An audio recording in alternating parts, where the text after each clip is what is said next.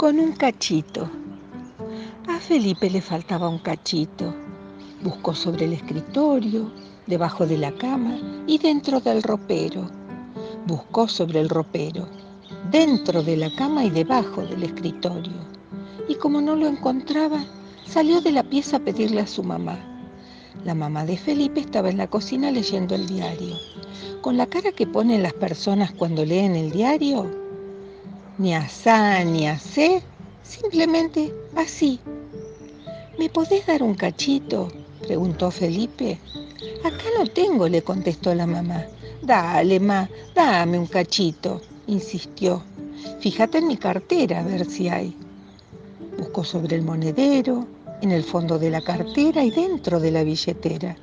Buscó sobre la billetera, en el fondo del monedero y dentro de la cartera. Como no lo encontraba, salió rumbo al patio a pedirle a su papá. El papá de Felipe estaba en el techo arreglando la antena de televisión. Necesito un cachito, le dijo Felipe. Y yo necesito un montón, le contestó su papá. Y creyendo que había dicho algo graciosísimo, se puso a reír como loco y estuvo a punto de decirlo otra vez.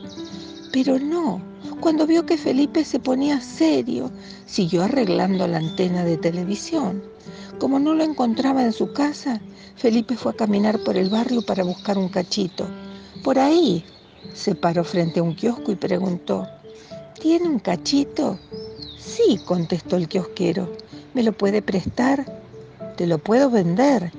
¿Y si no tengo plata? Si no tenés plata, otra vez será. A Felipe le faltaba un cachito, solamente un cachito, nada más que un cachito. Y aunque parezca mentira, no lo podía encontrar. Buscó entre las baldosas, debajo de sus pasos y en medio de la gente.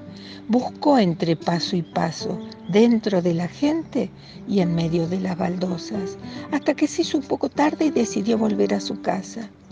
Fue entonces cuando un chico que pasaba en triciclo por la misma vereda por la que Felipe volvía, levantó algo del suelo y le dijo, se te cayó algo.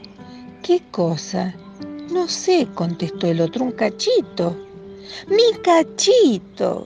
gritó Felipe mientras el nene se alejaba en el triciclo.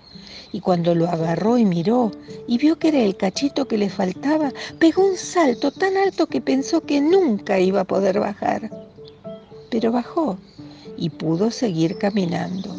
Y llegó a su casa y se metió feliz en su pieza. No se imaginan, no se imaginan la cantidad de cosas que inventó Felipe con un cachito. Apenas con un cachito.